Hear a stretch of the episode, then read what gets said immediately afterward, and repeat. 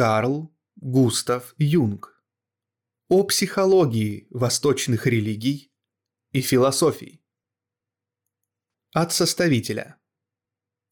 Представленные в настоящем сборнике работы почти исчерпывают перечень произведений, темами которых Карл Густав Юнг избрал Восток, а точнее психологический опыт, заключенный в религиях, философских системах и самоощущении восточного человека вообще. Иными словами, Юнга в этих работах интересует основы психологической культуры Востока, классическим выражением которой он считает сакральные тексты буддизма, даосизма и так далее. Под Востоком Юнг понимает Индию, Тибет и Китай. Ислам, похоже, для него не существует, хотя, возможно, это отношение было осмысленным. Заметно, что преобладающим в востоковедческих работах Юнга является типологический подход, и с этим связана специфика общей позиции ученого.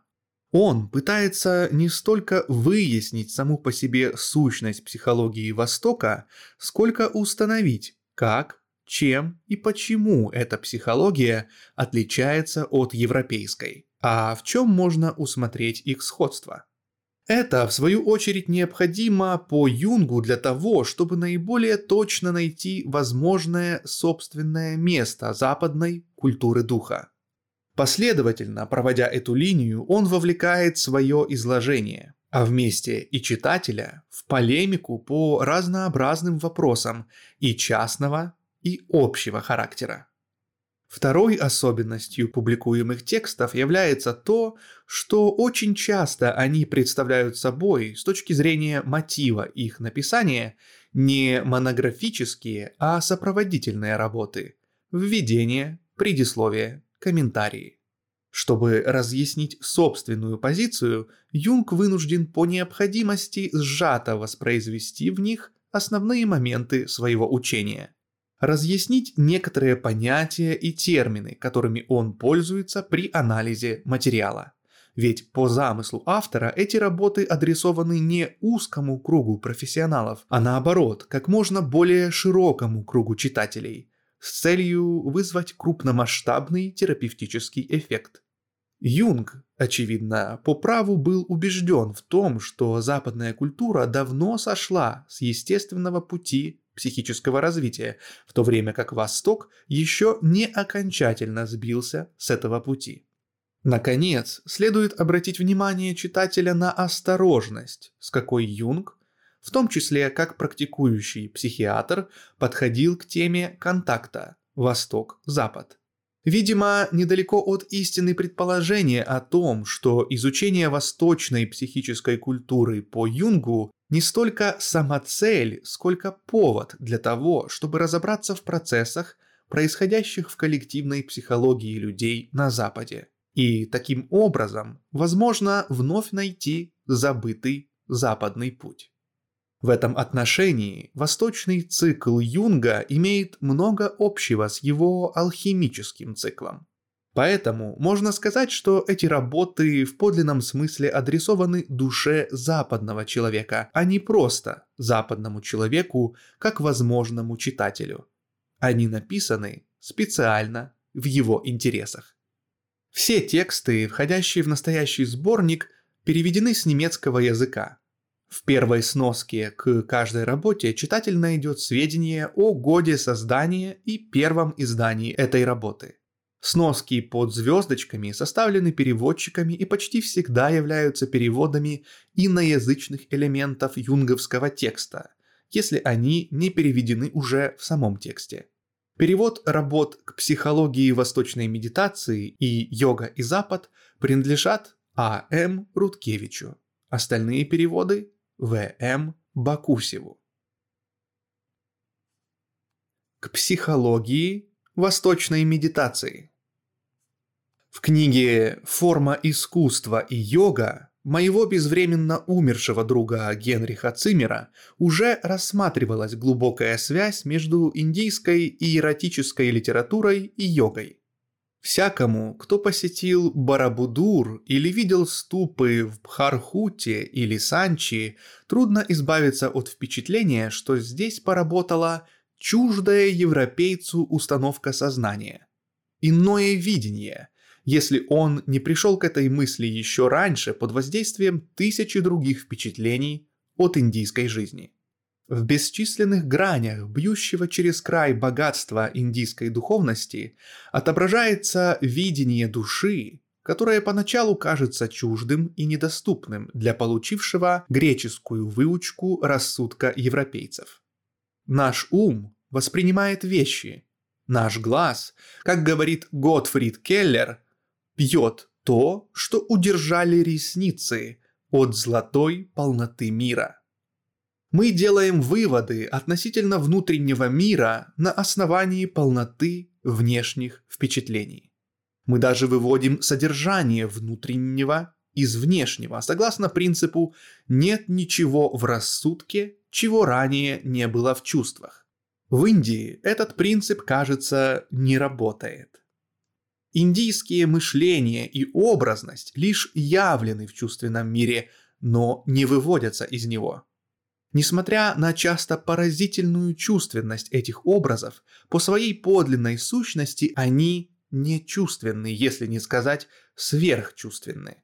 Это нечувственный мир тел, цветов и звуков, нечеловеческие страсти, возрождаемые творческой силой индийской души в преображенной форме или с реалистическим пафосом. Скорее, это мир э, метафизической природы, лежащий ниже или выше земного, и из него прорываются в знакомую нам земную картину странные образы. Если внимательно приглядеться к производящим необычайное впечатление воплощения богов, представленных танцорами Катхакали с юга Индии, то мы не видим ни одного естественного жеста. Все тут странно, недо или сверхчеловечно. Они не ходят по-людски, но скользят. Они думают не головой, но руками – даже их человеческие лица исчезают за голубой эмалью масок. Знакомый нам мир не предлагает ничего хоть сколько-нибудь сравнимого с этим гротескным великолепием. Такого рода зрелище как бы переносит нас в мир сновидений. Единственное место встречи с хоть чем-то похожим – но танцы катхакали или храмовые скульптуры никоим образом не ночные фантомы. Это динамически напряженные фигуры, законообразные и органичные до мельчайших деталей. Это не пустые схемы и не отпечатки какой-то реальности. Скорее, это еще не бывшие потенциальные реальности, которые в любое мгновение готовы переступить порог бытия. Тот, кто всем сердцем предается этим впечатлениям, скоро замечает, что индийцам эти образы кажутся не сном, а реальностью, в полном смысле слова. Они и в нас затрагивают нечто безымянное своей почти ужасающей жизненностью. И чем глубже они захватывают, тем заметнее сновидческий характер нашего чувственного мира – мы пробуждаемся от снов нашей самой непосредственной действительности и вступаем в мир богов. Сначала европеец замечает в Индии во всем явленную телесность. Но не эту Индию видит сам индиец. Не такова его действительность. Действительность – это то, что действует. Для нас действенно то, что связано с миром явлений. Для индийца действительно душа. Мир для него – видимость. Его реальность близка тому, что мы называем сновидением. Это странное противоречие между Востоком и Западом находит свое выражение прежде всего в религиозной политике. Мы говорим о религиозном поучении или подъеме. Бог для нас – Господь Вселенной. У нас есть религия любви к ближнему, в наших вознесшихся ввысь церквях возвышаются алтари. Индиец же говорит о тхьяне, медитации и погружении. Божество пребывает внутри всех вещей и прежде всего человека. От внешнего здесь движутся к внутреннему. В старых индийских храмах алтари опущены на 2-3 метра ниже уровня земли. То, что мы стыдливо скрываем, то для индийца священный символ. Мы верим в деяние. Индиец – в неподвижное бытие. Наша религиозная практика заключается в молитве, почитании, превознесении. Главнейшим упражнением индийца является йога. Погружение в состояние, которое мы назвали бы бессознательным, но которое сам он полагает состоянием наивысшего сознания. С одной стороны, йога есть самое выразительное проявление индийского духа. С другой стороны, она выступает как тот самый инструмент, с помощью которого и достигается это состояние. Что же такое йога? Слово буквально означает обуздание, а именно дисциплинирование душевных влечений, обозначаемых на санскрите как клеши. Обуздание имеет своей целью овладение теми силами, которые привязывают человека к миру. На языке святого Августина клеши соответствовали бы супербия или канкупискентия. Имеются многообразные формы йоги, но все они преследуют одну и ту же цель. Я не стану все их рассматривать, но лишь упомяну, что помимо чисто психических упражнений имеется и хатха-йога, представляющая собой своего рода гимнастику. В основном это дыхательные упражнения и позы. В своем докладе я берусь лишь за описание одного йогического текста, дающего глубокое представление о психических процессах йоги. Это сравнительно малоизвестный буддийский текст на китайском языке, являющийся, однако, переводом с оригинала на санскрите, датируемым 424 годом нашей эры. Он называется Амитаюр Дхьяна Сутра – в переводе «Трактат по медитации об Амитабхе». Эта сутра, особо ценимая в Японии, принадлежит к так называемому теистическому буддизму, в котором содержится учение об Ади-Будде или Маха-Будде, изначальном Будде, воплощающемся затем в пяти Тхьяни-Буддах или Бодхисаттвах. Одним из них является Амитабха – Будда заходящего солнца, несравненного света. Властитель Сукхавати, земли блаженства. Он является протектором нашего нынешнего мирового цикла, а Шакьямуни, исторический Будда, является его учителем. В культе Амитабхи можно обнаружить своего рода тайную вечерю с освящением хлеба. Его изображают держащим в руке сосуд, сдающий жизнь пищей бессмертия, или со святой водой. Текст начинается с вводного рассказа, к содержанию которого мы в дальнейшем практически не будем возвращаться. Принц-наследник пытается лишить жизни своих родителей, и королева призывает Будду, чтобы тот послал ей на помощь двух своих учеников – Маудгальяяну и Ананду. Будда исполняет желание, оба они являются, а одновременно перед ее глазами предстает и Шакьямуни, сам Будда.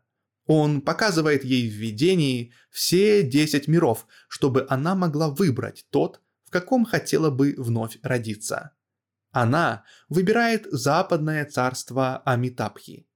Тогда Будда обучает ее йоге, которая позволит ей родиться вновь в этом царстве – После различных моральных предписаний он делится с ней следующим. Ты и все прочие существа должны, сосредоточив всю свою мысль, стремиться к единственной своей цели – к восприятию западного царства. Ты спрашиваешь, как образуется такое восприятие. Теперь я расскажу тебе об этом. Все существа, если только они не слепы от рождения, равным образом наделены зрением, и все они видят заходящее солнце.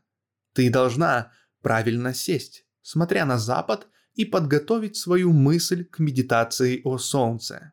Пусть ум твой сосредоточится на нем, когда оно садится и выглядит, как подвешенный барабан. После того, как ты увидела солнце таким, пусть этот образ останется ясным и фиксированным. Открыты твои глаза или закрыты. Таково восприятие солнца и такова первая медитация.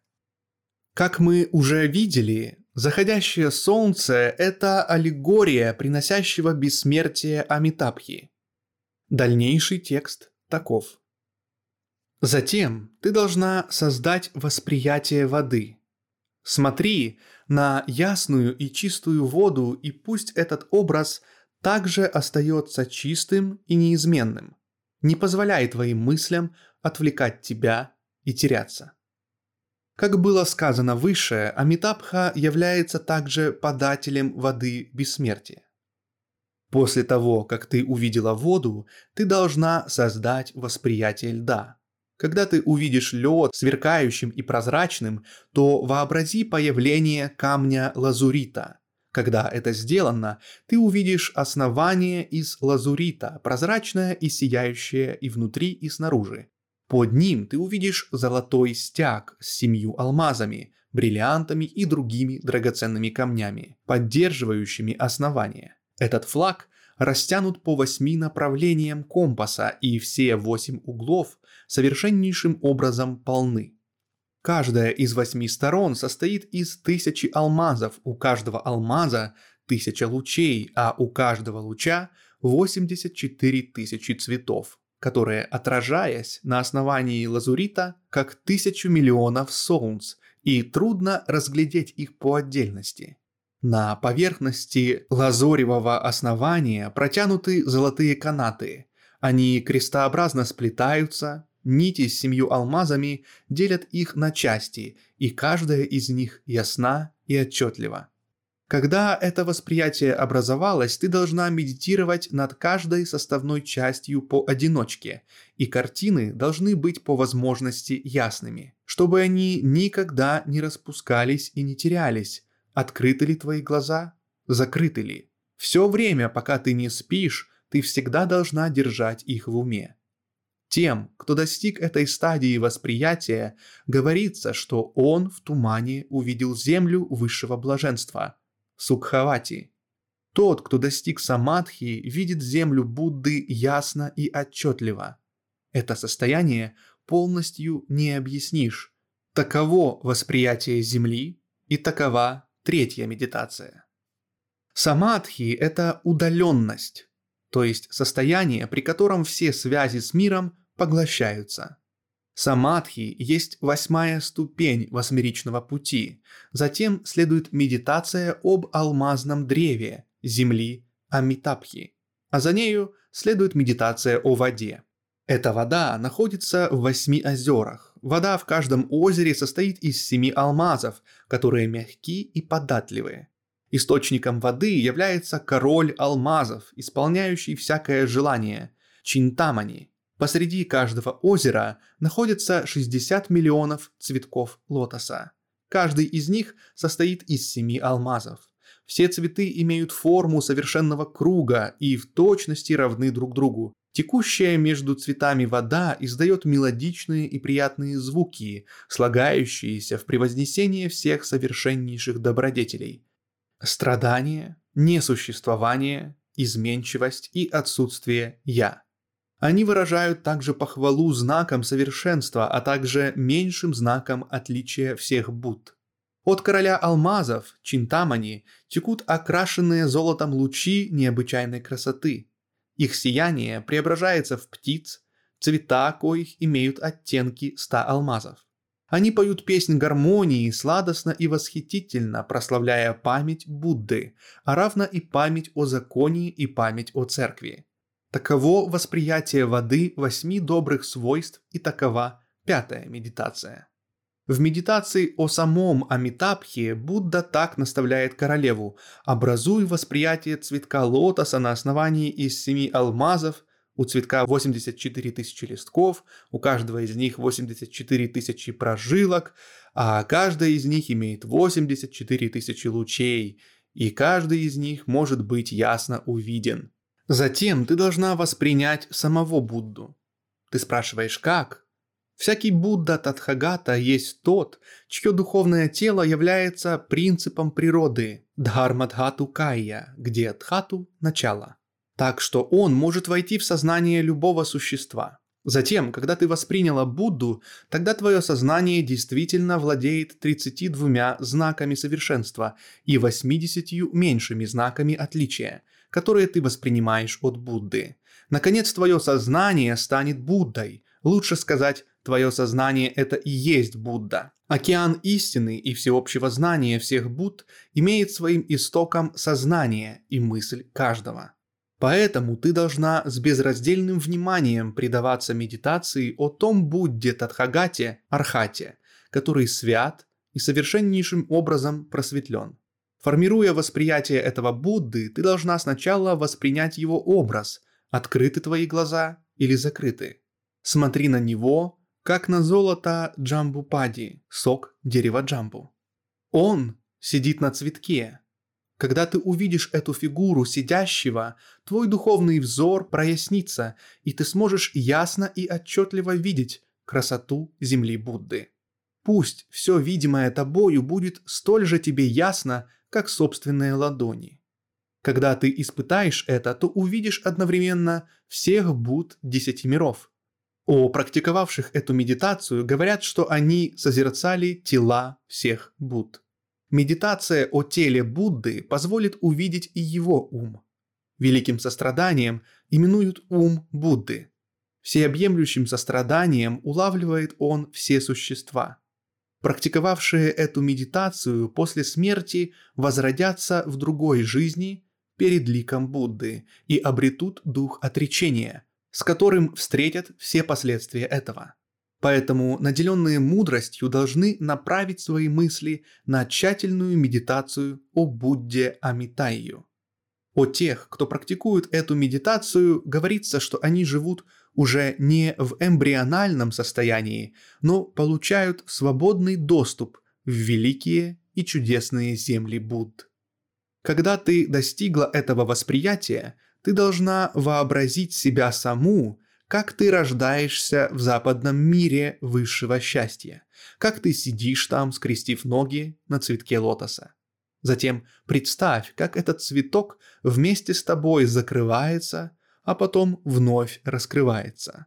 Когда же он вновь открылся, твое тело осветится пятиста лучами множества красок, а глаза твои открыты, дабы видеть Буд и Бадхисатв, заполняющих все небо. Ты услышишь шум вод и деревьев, песнь птиц и голоса многих Будд. Будда говорит затем о Нанде и Вайдеи, королеве.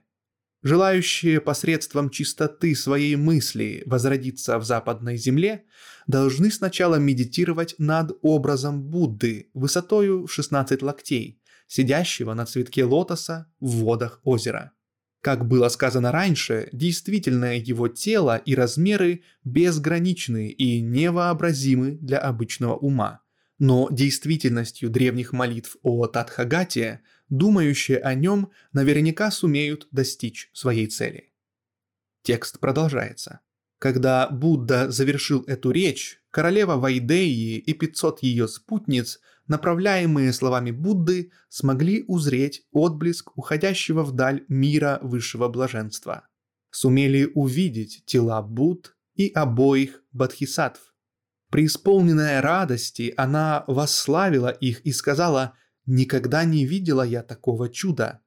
И тут же она просветилась и достигла духа отречения, готовая принять, что бы ни произошло.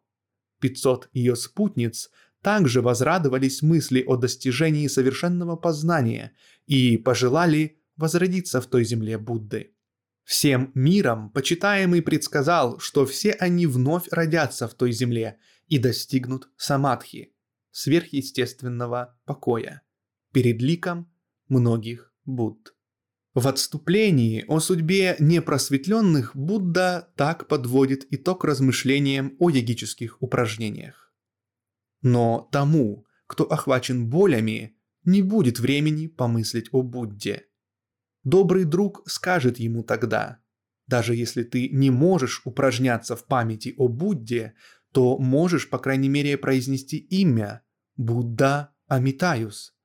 Пусть делает это спокойно, непрерывающимся голосом, пусть думает о Будде непрерывно, пока десять раз не завершится его мысль, повторяя «Намо Амитаюсе Будхая» Слава Будде Амитаюсу.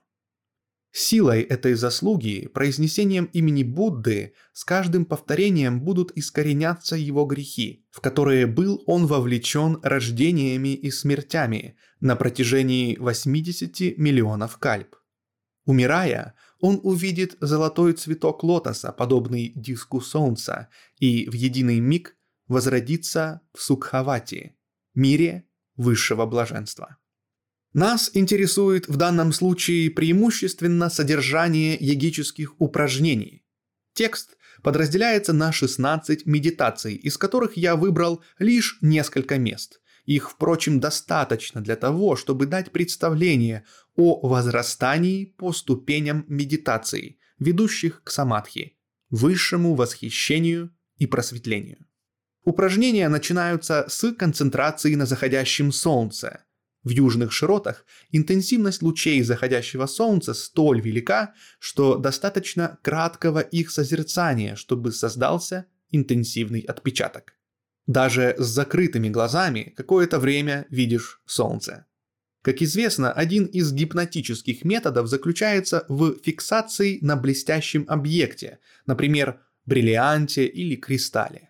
Можно предположить, что фиксация на солнце производит сходный гипнотический эффект. Правда, этот эффект не должен быть усыпляющим, поскольку с фиксацией должна быть связана медитация о солнце. Медитация – это размышление о солнце, его прояснение, реализация его образа, его свойств и значений. Поскольку круглая форма в последующих разделах играет столь значительную роль, то можно предположить, что солнечный диск должен служить образцом для последующих фантастических образований круглой формы.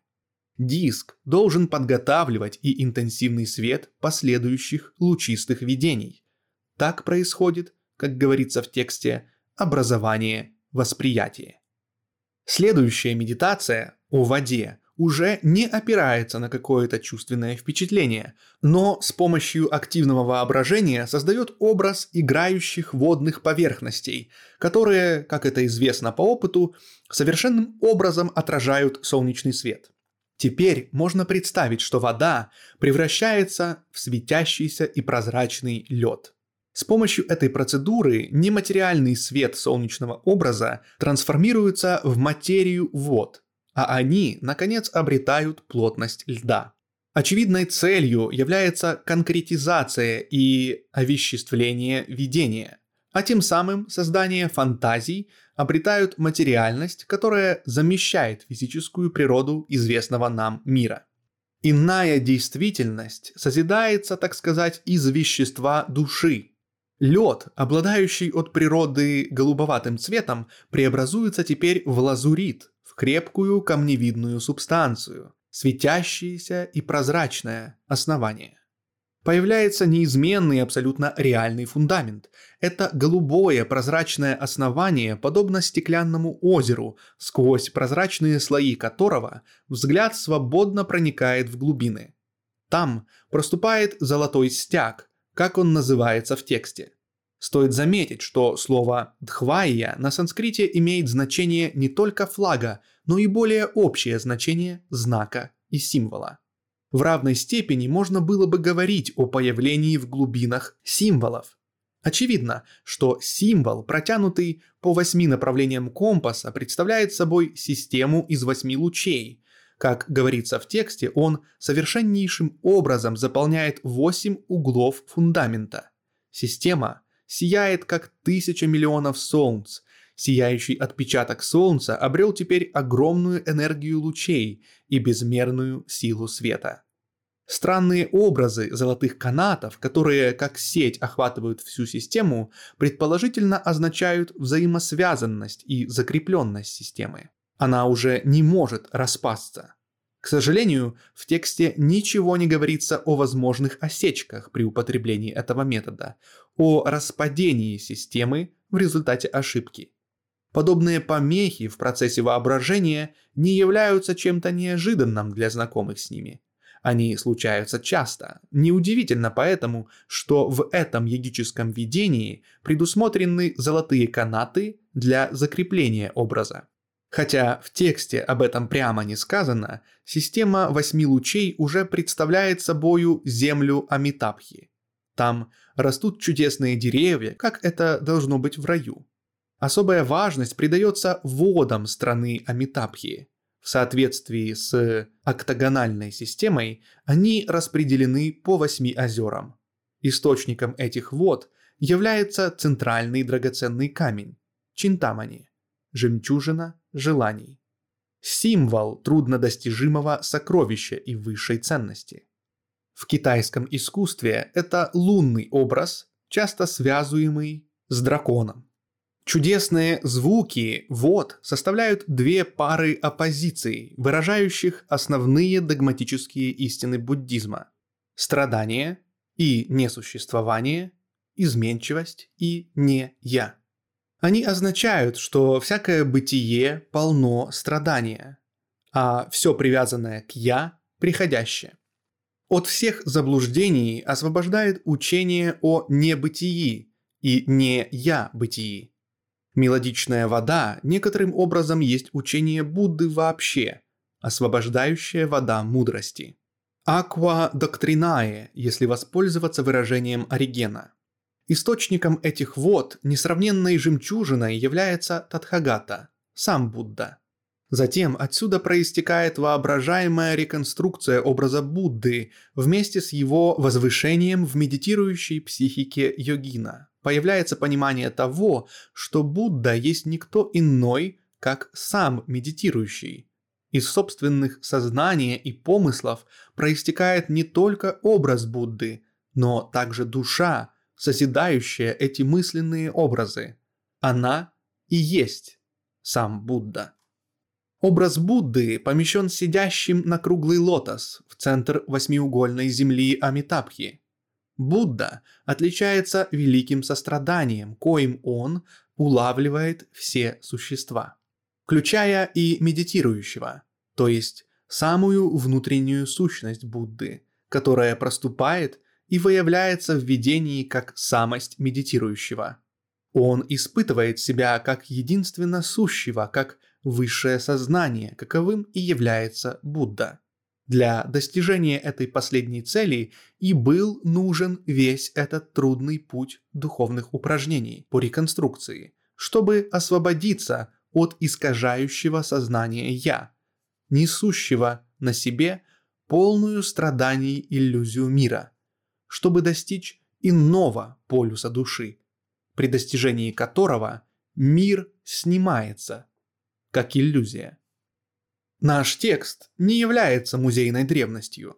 В подобных и во многих других формах все это живо в душе индийцев.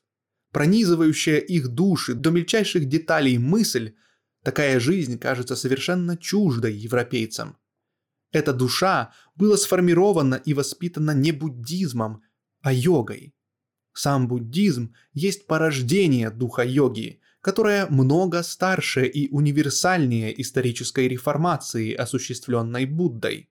С этим духом так или иначе должен сдружиться всякий, кто стремится понять изнутри индийские искусства, философию и этику. Наше привычное понимание, основанное на наружном, внешнем здесь отказывает. Оно безнадежно расходится с сутью индийского духа. Но в особенности мне хотелось бы предостеречь от попыток подражания восточным практикам, ныне столь частых. Как правило, из этого ничего не выходит, кроме искусственного отступления нашего западного рассудка. Конечно, кто готов во всем отказаться от Европы и действительно сделаться только йогином, со всеми вытекающими этическими и практическими последствиями, кто готов сидеть на шкуре газели под деревом баньяна и проводить свои дни в безмятежном небытии, за таким человеком я готов признать, что он понял йогу на индийский манер. Но тому, кто на это не способен, не следует и делать вид, будто он понимает йогу. Он не может и не должен отрекаться от своего западного рассудка, но напротив – укреплять его, чтобы опытным путем, без подражательства и обезьянничания, понять из йоги ровно столько, сколько это возможно для нашего рассудка. Ведь тайны йоги значат для индийца столько же или даже больше, чем таинство христианской веры для нас. И так же, как мы не позволяем всякому чужаку смеяться и осквернять мистериум нашей христианской веры мы не можем недооценивать или принимать за абсурдные заблуждения эти странные индийские представления и практики. Тем самым мы лишь закроем себе доступ к разумному их пониманию. Правда, у себя в Европе мы настолько далеко зашли по этому пути, что даже духовное содержание христианских догматов в ощутимой степени сокрыто от нас рационалистическим и просвещенческим туманом. Поэтому мы с такой легкостью недооцениваем все то, что нам незнакомо и непонятно. Если мы вообще хотим понять, то делать это способны только по-европейски. Верно, многое постигается сердцем, но разуму трудно угнаться за ним с интеллектуальными формулировками, чтобы придать понятному подобающий вид. Имеются и такие понятия, производимые головой, в особенности научным разумом, которые часто непостижимы для сердца. Мы предоставляем самому читателю пользоваться то одним, то другим. Попробуем сначала обратиться к голове, чтобы найти или выстроить мост, по которому можно перейти от йоги к европейскому разумению. Для этого нам нужно вернуться к уже упомянутым символам, но на сей раз мы рассмотрим их смысловое содержание. Солнце, с которого начинается этот ряд, является источником тепла и света и представляет собой несомненное средоточие видимого нами мира. Как податель жизни, оно всегда и повсюду было либо самим божеством, либо его образом. Даже в мире христианских представлений оно – излюбленная аллегория Кристи. Вторым источником жизни, особенно в южных землях, является вода, играющая заметную роль и в христианских аллегориях, например, как четыре реки рая или как те воды, которые проистекают из-под бока храма. Иезекииль 47.1. Последние воды приравнивались к крови, стекающей по боку Христа. В этой связи мне вспоминаются также разговор Христа с самаритянкой у колодца. Иоанн 4.5. И реки живой воды, проистекающей от чрева Христова. Иоанн 7.38. Медитация о солнце и воде без сомнения пробуждает такие исходные с ними смысловые связи, так что медитирующий движется от видимых явлений к подпочве, то есть к скрытому за объектом медитации духовному смыслу. Тем самым он переносится в сферу психического, где солнце и вода утрачивают свою физическую предметность и становятся символами душевного содержания, а именно образами источников жизни в собственной душе. Ведь наше сознание не творит само себя, но проистекает из неведомых глубин. Оно постепенно пробуждается у ребенка, и оно пробуждается каждое утро из глубин сна, бессознательного состояния. Оно подобно ребенку, который ежедневно рождается из материнской первоосновы, бессознательного. Как показывает строгое исследование бессознательных процессов, сознание не просто находится под их влиянием, но и постоянно вытекает из бессознательного в форме бесчисленных спонтанных представлений. Медитация о солнце и воде является чем-то вроде спуска к душевным истокам, даже к самому бессознательному. Правда, тут дает о себе знать различие между восточным и западным духом. С этим различием мы уже встречались. Между высоким алтарем и глубоким алтарем. Запад всегда ищет возвышение, вознесение. Восток – погружение и углубление. Внешняя действительность с ее духом телесности и тяжести кажется европейцу куда более сильной и требовательной, чем индийцу. Поэтому первый ищет превознесение над миром. Последний же охотно возвращается к материнским недрам природы. Поэтому христианское созерцание, например, духовные упражнения святого Игнатия Лайолы стремится уловить во всей конкретности священный лик, а йогин уплотняет воду сначала в лед, затем в лазурит, из коего делает прочное основание, как он его называет. Из своего взгляда он, так сказать, творит прочное тело, придавая внутреннему, а именно образом своего душевного мира – конкретную реальность, замещающую внешний мир. Сначала он видит только зеркальную голубую поверхность, вроде озера или океана. Это и в сновидениях европейцев излюбленный символ бессознательного. Но затем, за зеркальной поверхностью вод, обнаруживаются неведомые глубины, темные и таинственные. Как говорится в тексте, голубой камень прозрачен, Взгляд медитирующего пробивается в глубины душевных тайн. Там он усматривает ранее невиданное, то есть бессознательное. Подобно тому, как солнце и вода – суть физические источники жизни, то и в качестве символов они выражают важнейшие тайны бессознательной жизни. В стяге, символе, увиденном йогином, сквозь фундамент голубого камня – он улавливает какой-то образ ранее невиданного и безобразного источника сознания. Посредством тхьяны, то есть погружения и углубления созерцания, бессознательное, кажется, приобретает обличие. Словно свет сознания прекращает высвечивать предметы чувственно данного мира и начинает светить в темноту бессознательного. Вместе с угасанием чувственного мира и всякой мысли о нем – отчетливей проступает внутреннее. Здесь восточный текст совершает скачок через психический феномен, являющийся истоком бесконечных трудностей для европейца. Стоит последнему попробовать наложить запрет на представление о внешнем мире, очистить свой дух от всего внешнего, он сразу становится добычей собственных субъективных фантазий, которые не имеют ничего общего с содержанием нашего текста. Фантазии не пользуются доброй славой. Они считаются дешевыми, ничего не стоящими, а потому отбрасываются как бесполезные и бессмысленные. Это клеши, те беспорядочные и хаотичные силы влечений, которые как раз и желает обуздать йога. Ту же цель преследуют духовные упражнения, а именно оба метода предоставляют медитирующему объект созерцания, образ, на котором он мог бы сконцентрироваться и исключить полагаемые бесполезными фантазии.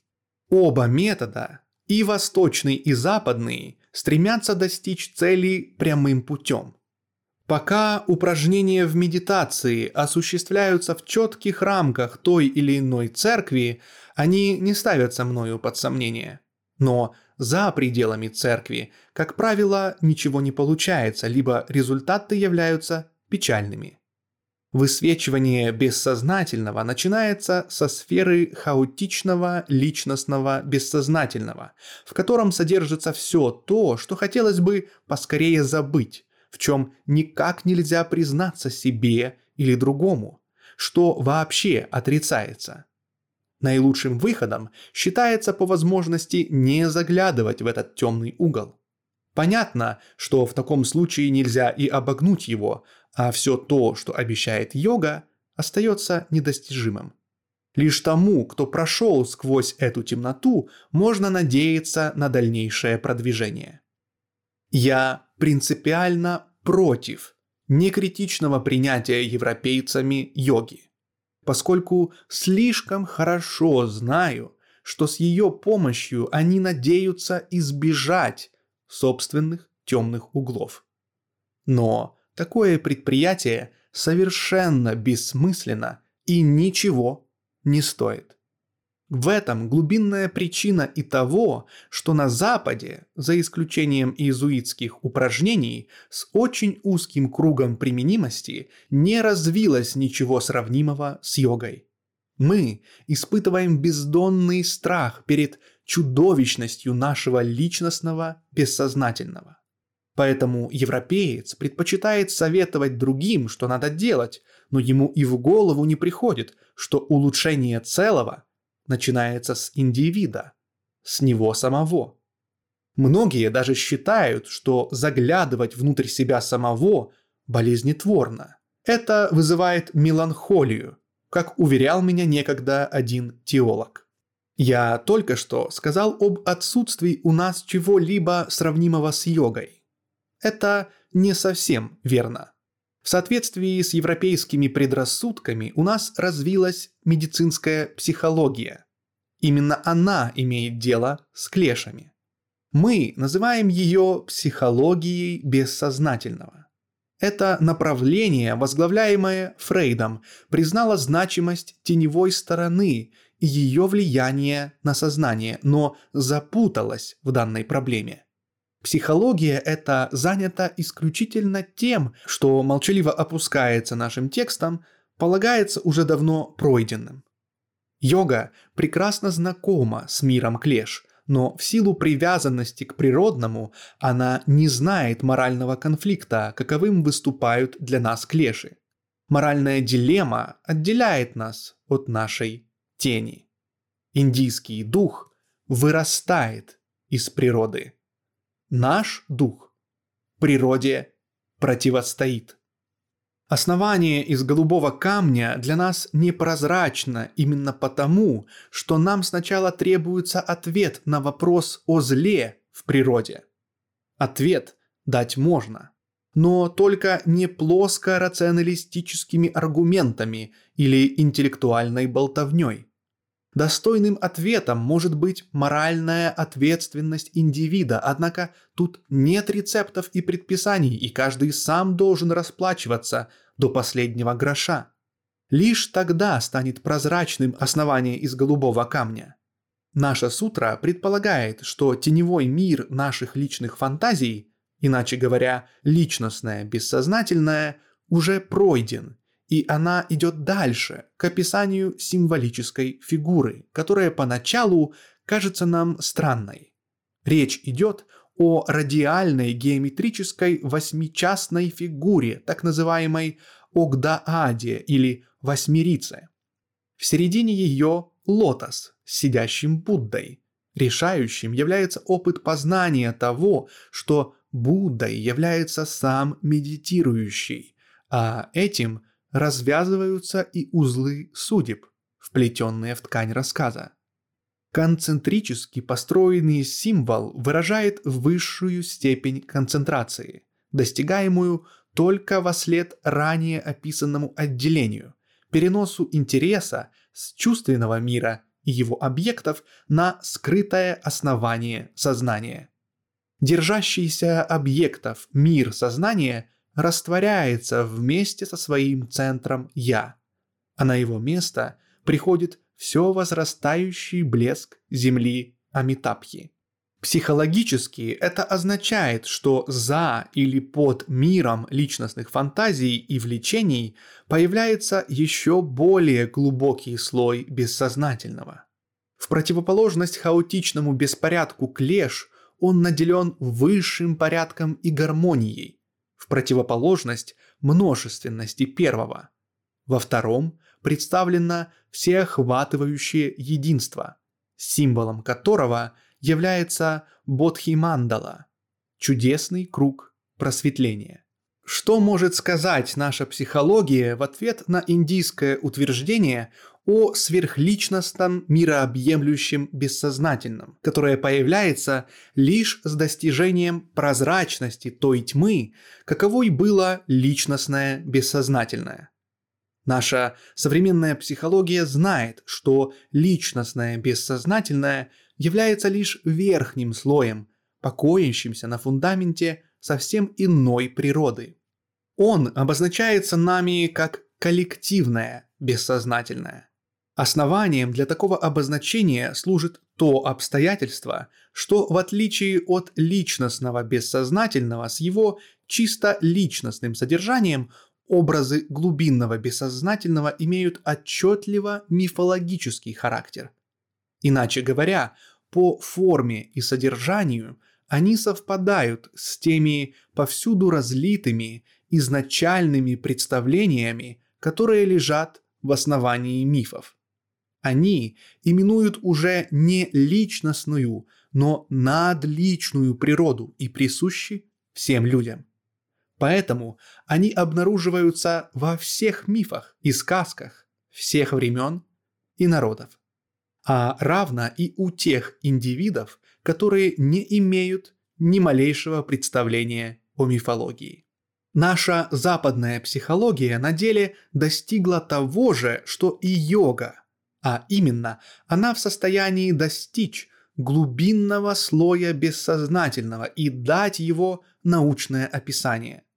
Мифологические мотивы, наличие которых установлено исследованием бессознательного, многообразны, но они соединяются в концентрически радиальном порядке, в центре или в сущности коллективного бессознательного.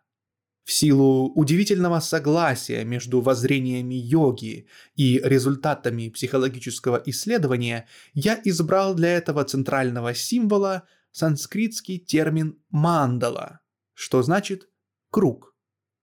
Здесь вероятен вопрос, но как же наука дошла до таких утверждений?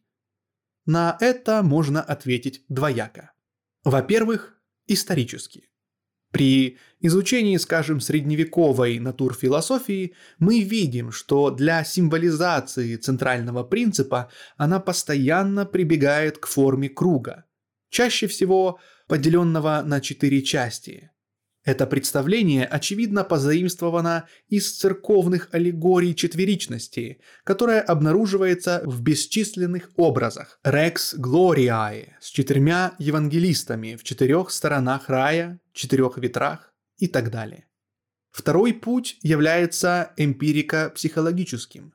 На определенной стадии психологического лечения пациенты начинают спонтанно изображать такие мандалы, либо потому, что они им снятся, либо по причине неожиданно ощутимой нужды в изображении упорядоченного единства, чтобы компенсировать душевный хаос. Сходный процесс протекал, например, у нашего национального швейцарского святого, блаженного брата Николая фон дер Флюе. Результаты мы до ныне можем видеть в Заксельнской приходской церкви, в изображении видения о Троице – Ему удалось упорядочить ужасающее видение, потрясшее его до самых глубин с помощью символики круга, почерпнутой из книжки одного немецкого мистика. Но что скажет наша психология о сидящем в лотосе Будде? Тогда бы и западный Христос сидел на троне в центре мандалы. Такое случалось в средние века – но наблюдаемые нами сегодня мандалы, спонтанно возникающие у бесчисленных индивидов, без всякого к тому повода или вмешательства извне, не содержат фигуры Христа, не говоря уж о Будде в позе лотоса. Зато часто встречаются равносторонний греческий крест или даже безошибочно узнаваемая свастика. Я не имею возможности обсуждать здесь это необычное явление – представляющее сегодня понятный интерес. Между христианской и буддистской мандалами имеется тонкое, однако, огромное различие. Христианин никогда не скажет по ходу созерцания «Я есть Христос». но вместе с Павлом признает, и уже не я живу, но живет во мне Христос. Галатам 2.20. В нашей же сутре сказано «Ты узнаешь, что ты Будда». В основе своей оба исповедания тождественны, поскольку буддист достигает этого знания лишь когда он уже анатман, то есть лишен самости. Но в формулировке содержится и безграничное отличие. Христианин достигает своей цели в Христе. Буддист узнает, что он Будда. Христианин выходит из приходящего и привязанного к «я» мира сознания.